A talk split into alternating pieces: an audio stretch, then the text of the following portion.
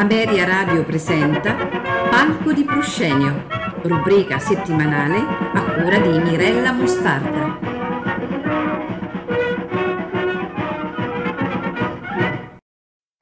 Buonasera a tutti. Dal palco di Proscenio ci sporgeremo stasera sulla buca dell'orchestra per ascoltare e osservare i professori e il maestro che seguono preludi e sinfonie d'opera il tutto a sipario chiuso. Vedremo poi perché. Ma stasera la nostra orchestra si è divertita a farci uno scherzo. Eseguirà il solo incipit di varie sinfonie e dovremo indovinare quali opere hanno scelto per questo gioco musicale. Ascoltiamole.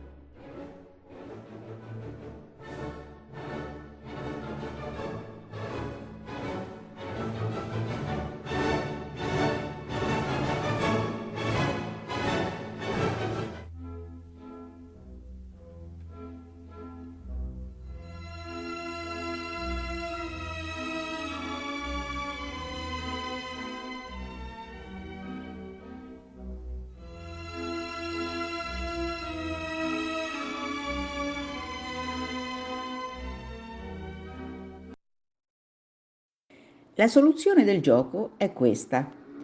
Nell'ordine abbiamo ascoltato le sinfonie da Nozze di Figaro, Il ratto dal serraglio, Il flauto magico, Don Giovanni di Mozart.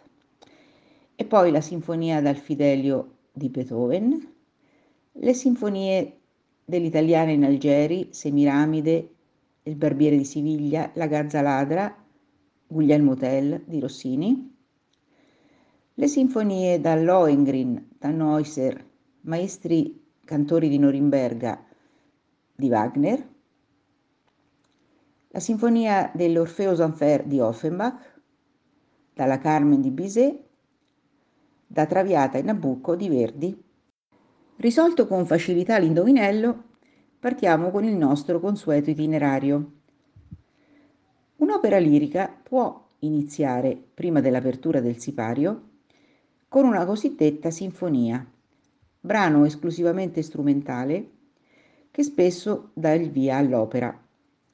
Le altre forme sorelle della sinfonia sono il preludio e l'ouverture alla francese, rispetto alle quali la sinfonia ha una forma più strutturata. Ma che ci sta a fare nell'opera questo pezzo strumentale, da suonarsi all'inizio a sipario chiuso? In realtà la sua nascita si deve a un'esigenza essenzialmente pratica. Nel Settecento il teatro era un luogo in cui il pubblico si recava e passava parecchie ore non solo per assistere alla rappresentazione di un'opera, ma anche per mangiare, stare in compagnia, giocare a carte o a dadi. Così era necessario che a un certo punto l'orchestra si mettesse a suonare per far capire a tutti che lo spettacolo iniziava. Per dare al pubblico il tempo di sistemarsi senza troppo trambusto, nacque l'usanza di eseguire all'inizio, appunto, una breve sinfonia orchestrale. Questa sinfonia ha soddisfatto talmente bene questa necessità pratica di immergere cioè il pubblico nel clima drammatico musicale, distogliendolo dal vissuto quotidiano, al punto da diventare un vero e proprio gioiello compositivo. Ecco perché sinfonie e ouverture sono spesso eseguite autonomamente dall'opera per cui erano scritte. Spesso, ma non sempre, la sinfonia iniziale anticipa i temi e i motivi musicali che ricorreranno nel corso dell'opera riconoscibilissimi all'ascoltatore. Partiamo con Gioacchino Rossini, perché è proprio con lui che la sinfonia si afferma come brano autonomo, destinato a conquistare una fama che a volte arriva a superare quella della stessa opera. Ne è un esempio la sinfonia del signor Bruschino che stiamo per ascoltare, eseguita molto frequentemente e notissima per l'effetto richiesto da Rossini ai secondi violini di battere ritmicamente con l'archetto sul leggio. Eccola qua.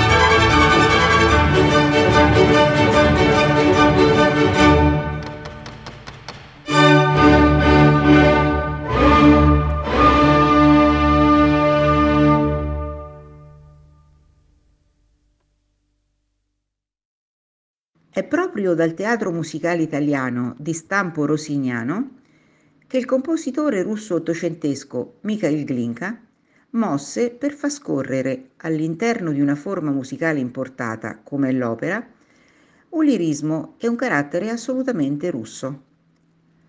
Ruslan e Lyudmila è una sua opera lirica in cinque atti, ispirata al poema omonimo di Pushkin, rappresentata a San Pietroburgo nel 1842, di cui ora ascolteremo la bellissima sinfonia.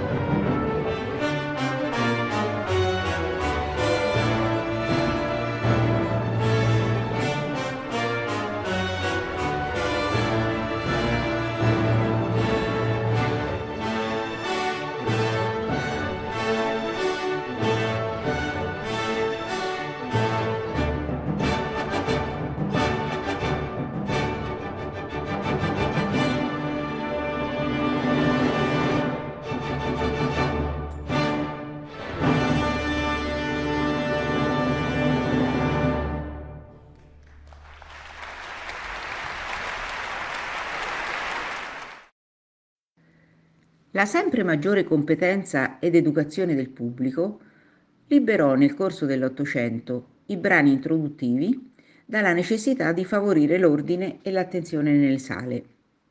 Così, accanto alla tri- tradizionale ouverture o sinfonia, sempre più legata ai temi musicali sviluppati nell'opera, si fecero strada i preludi, brani introduttivi di minor durata, spesso collegati senza soluzione di continuità alla scena d'apertura. E il nostro Verdi, infatti, ce ne dà un magnifico esempio con il breve ma meraviglioso preludio del Simon Boccanegra, sfociante direttamente nella scena iniziale dell'opera. Con una melodia ondeggiante e suadente come un mare in bonaccia, l'azione si colloca da sé nella città di Genova. Altrettanto bella, ma molto più strutturata, è invece la Sinfonia dei Vespri siciliani, nella quale aleggiano già le melodie identificative dei momenti dell'opera stessa. Ascoltiamo quindi nell'ordine il preludio da Simon Boccanegra e la Sinfonia dei Vespri siciliani di Giuseppe Verdi.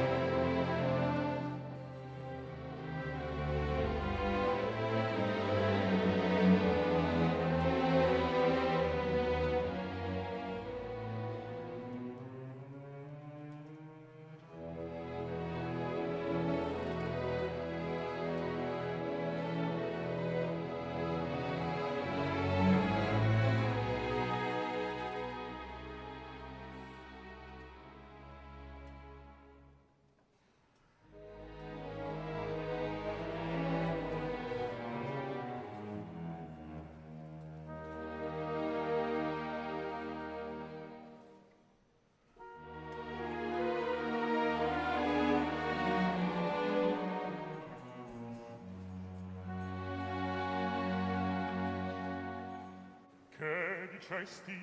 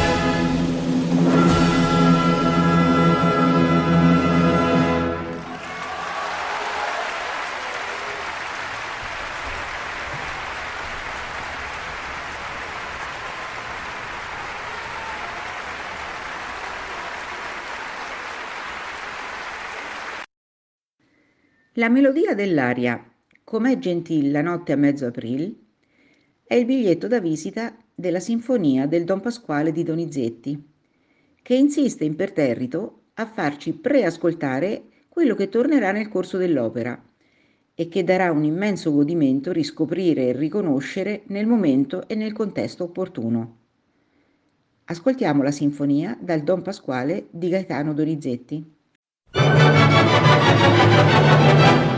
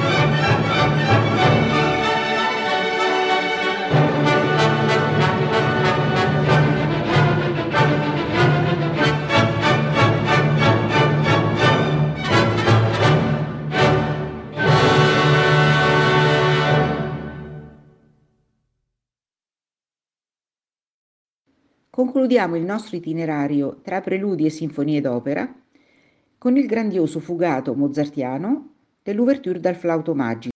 Un'ouverture non certo da operina popolare, quale doveva essere in origine il flauto magico, ma un monumento musicale nel quale Mozart riassume quasi la lotta e la vittoria dell'umanità, usando il simbolico mezzo della polifonia. Laboriosa elaborazione nello svolgimento, lotta e trionfo. Ascoltiamo l'ouverture del flauto magico di Wolfgang Amadeus Mozart.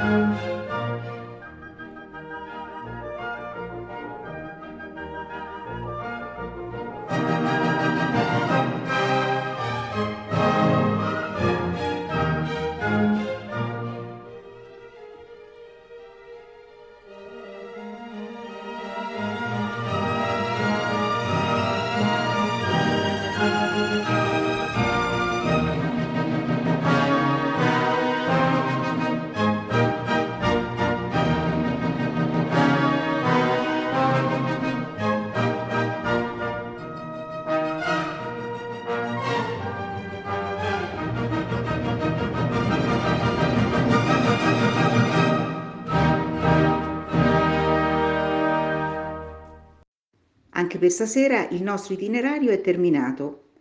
La prossima puntata tratterà l'opera nei teatri veneziani. Arrivederci a tutti.